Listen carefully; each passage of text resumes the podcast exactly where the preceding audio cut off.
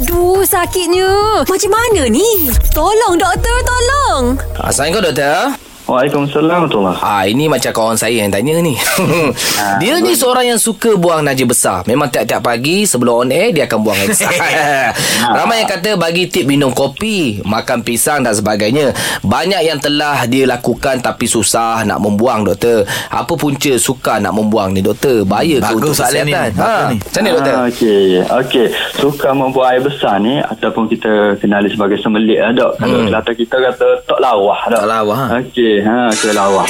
Jadi sebenarnya kekerapan membuat air besar ni dia berbeza-beza setiap orang. Mm-hmm. Ada yang orang normal sekali sehari, mm. ada yang normal dua hingga tiga kali sehari. Yelah. Ada juga orang normal selai sehari. Ah. Itu normal bagi dia. Mm-hmm. Ha, tapi secara generalnya yang dikatakan sembelit ataupun constipation ni mm. bila mana seseorang tu dia kurang membuat air besar tiga kali seminggu, mm. najis dia jadi keras dan sakit. Mm. Ha, ni baru kita katakan constipation ataupun sembelit yang sebenar. Mm. Ha, jadi sebenarnya punca kepada sembelit ataupun constipation ni Uh, disebabkan oleh daily activity yang kurang aktif lah. Kadang-kadang terlampau banyak duduk pun boleh menyebabkan sembelit ni berlaku. Ayolah. Oh, lah.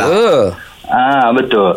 Selain tu dia kurang pengambilan serat dalam makanan. Hmm. Ah, kurang makan sayur, makan buah-buahan pun okay. boleh menyebabkan sembelit. Hmm. Ah, kurang ambil air pun jadi juga. Ha, selain itu ada masalah-masalah kesihatan lain, contohnya thyroid, stres, hmm, dan paling hmm, kita hmm. takut sekali uh, kanser kolon, uh, hmm, kanser usus.